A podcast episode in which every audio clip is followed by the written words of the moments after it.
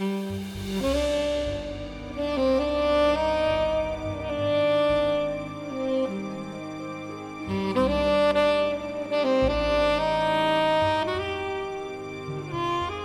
solito le grandi storie di ciclismo iniziano su di una salita ripida ed insidiosa, che si inerpica e sale spietata lungo innumerevoli tornanti. Stavolta no. Questa inizia in un semibuio retrobottega di una ferramenta vicentina. È notte inoltrata, la bottega è chiusa al pubblico, ma un giovane operoso, non ancora trentenne, armeggia con energia al suo tavolo da lavoro. Nel retrobottega alleggiano odore di grasso, olio ed aria stantia. Sul tavolo dadi, bulloni, cacciaviti ed utensili mescolano la propria chimica con l'atmosfera, fino a quasi a poter percepire il sapore del ferro.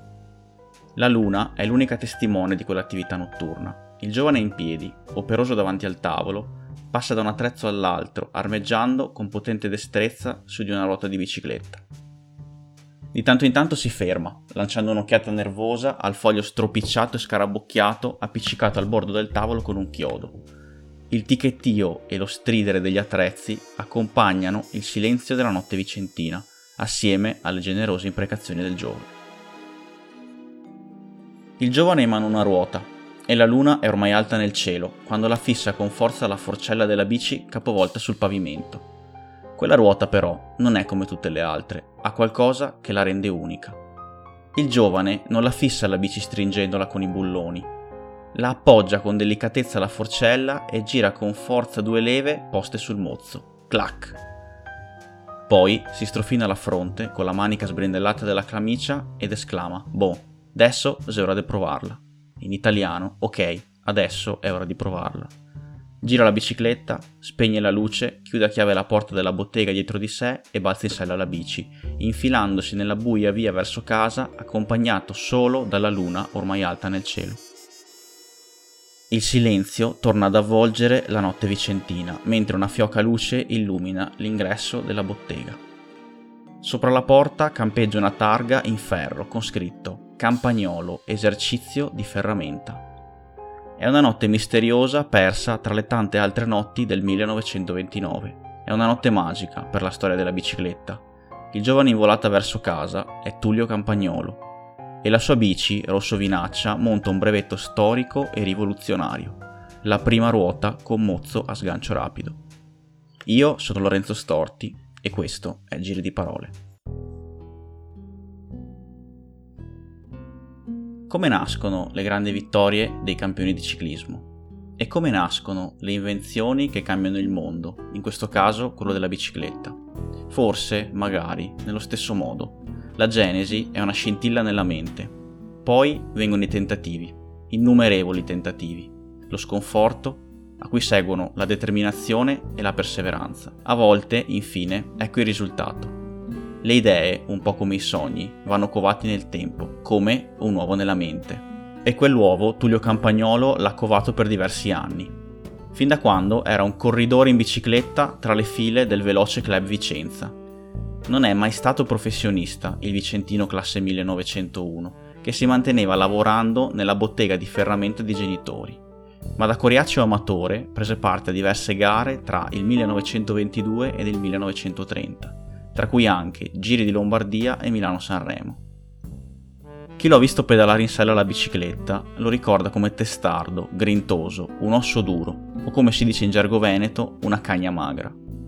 Chi lo ha conosciuto giù dalla sella lo ricorda allo stesso modo. Il giovane Tullio non aveva polmoni e gambe da campione, ma una mente di ferro che gli permise comunque di mettere in bacheca una vittoria, un'edizione dell'Astico Brenta, come a dire ce l'ho fatta. Spesso i coriacei, alla lunga, almeno una volta nella vita, si tramutano in vincenti.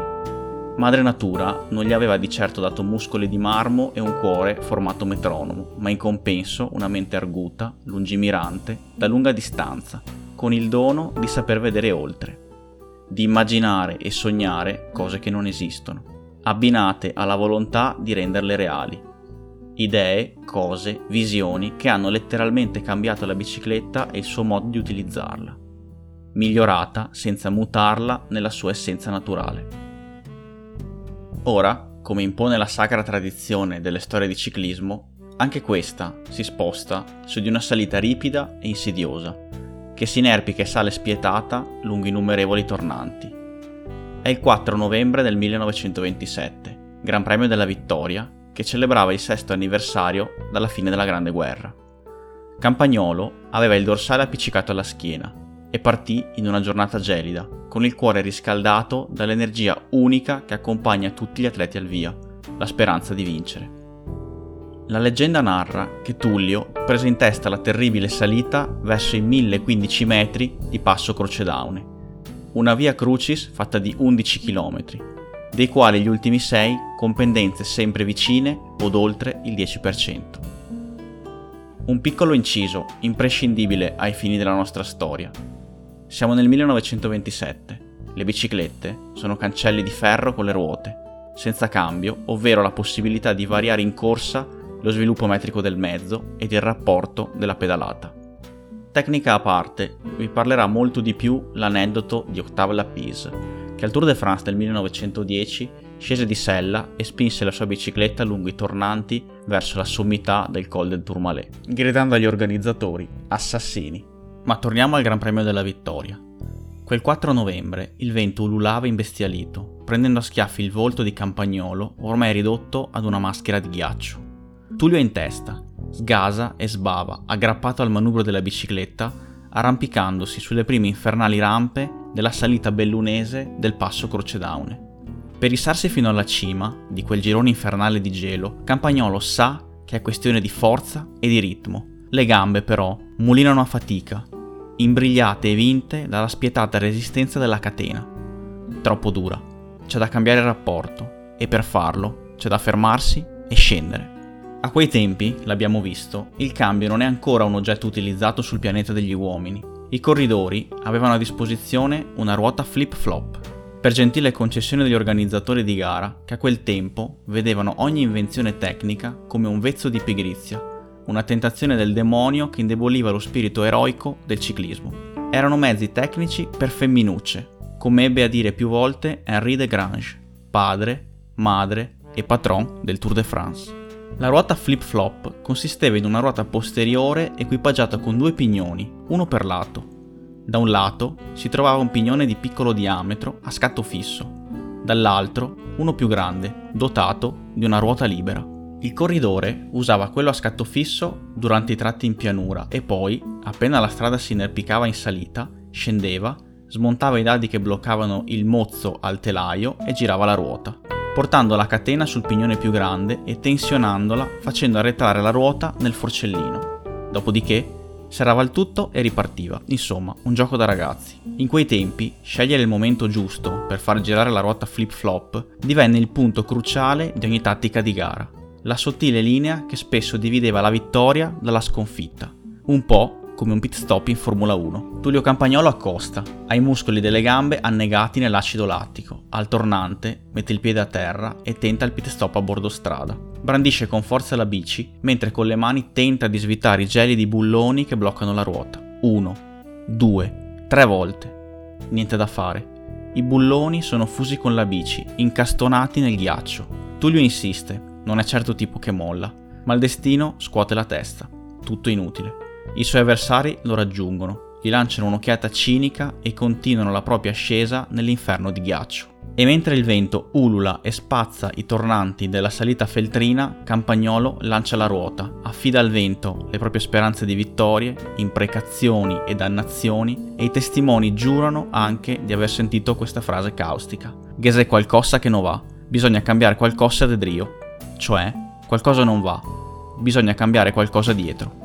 Tullio Campagnolo quella frase non l'affiderà solo al gelido vento di Passo Crocedaune. Coverà quell'idea, per ben tre anni, diviso tra la ferramenta di famiglia e le corse in bicicletta. Nel 1930 pose fine alla propria carriera di onesto faticatore della bicicletta. La chiuse in garage e vi creò dentro un laboratorio. Smise di far girare le gambe ed iniziò a lavorare con le mani e con la lima, mettendo a frutto un'arte appresa fin da ragazzo, quando frequentò i corsi di apprendista meccanico alla scuola Arti e Mestieri della propria città, con tanto di concorso vinto come allievo macchinista delle ferrovie. Fu allora che forgiò quella gelida idea avuta qualche anno prima sul passo Crocedaune, dando forma nel 1930 al brevetto della ruota sgancio rapido e a quella sua emblematica frase dal sapore di promessa. Bisogna cambiare qualcosa di dietro. Fu una rivoluzione. Nel 1933 la sua officina divenne una fabbrica di componentistica per biciclette, la Campagnolo. Il resto, come si dice in questi casi, è storia della tecnica, dell'ingegneria, dell'imprenditoria e del ciclismo. Nel 1940 Campagnolo assunse il primo dipendente e fece il proprio ingresso nel mondo del cambio, con una propria versione del cambio a bacchetta il campagnolo corsa. Fu un cambio innovativo, ma anche molto pericoloso, amato in patria, mentre gli anglosassoni lo ribattezzarono il cambio suicida, per il suo funambolico e rischioso utilizzo in corsa. Fu anche il cambio, però, che accompagnò le più grandi imprese di Coppi e Bartali nel dopoguerra. Nel 1949 alla Fiera di Milano venne presentato al pubblico il Campagnolo Grand Sport, il primo cambio moderno che rivoluzionò gli standard ed il modo di correre. Una pietra miliare della tecnica che perfezionò la resa del deragliatore posteriore e fece comparire per la prima volta quello anteriore, disegnando così la tipica immagine della bici da corsa moderna.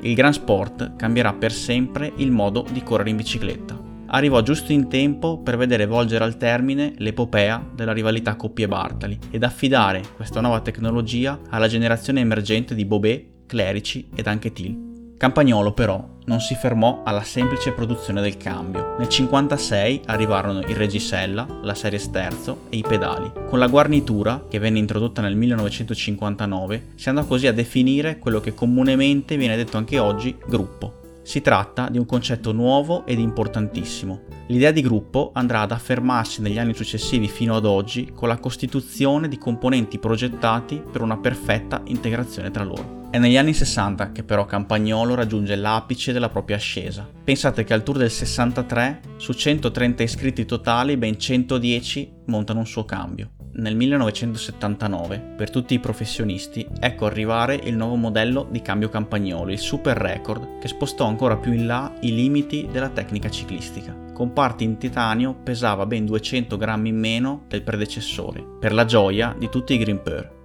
Negli anni 80 questo è il cambio che accompagnò la rivalità Saronni-Moser che divise l'Italia come nell'era d'oro del ciclismo. Campagnolo però è anche leader al di fuori dei confini nazionali. I suoi cambi sono montati sulle bici dei più grandi campioni del mondo della bicicletta, Hinault, Lemond, Roche. L'arrivo degli anni 90 porta con sé una nuova e fortissima concorrenza da Oriente, la Shimano ma c'è ancora una volta la firma dei gruppi Campagnolo sul ciclo dello spagnolo Miguel Indurain e sulle imprese di Marco Pantani nel 1998, quando il pirata firmò la doppietta Giro Tour con gruppo Record e ruote Chamal, uscite dalle officine Campagnolo sparse in tutta Italia e nel mondo.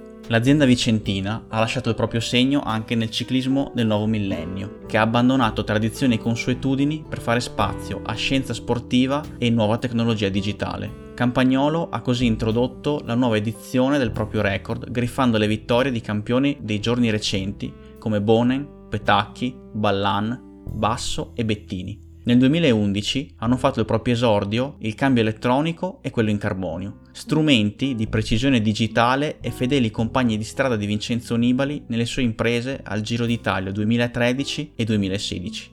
E Tullio Campagnolo? Molte di queste vittorie le ha costruite con le proprie mani ed assaporate a bordo strada.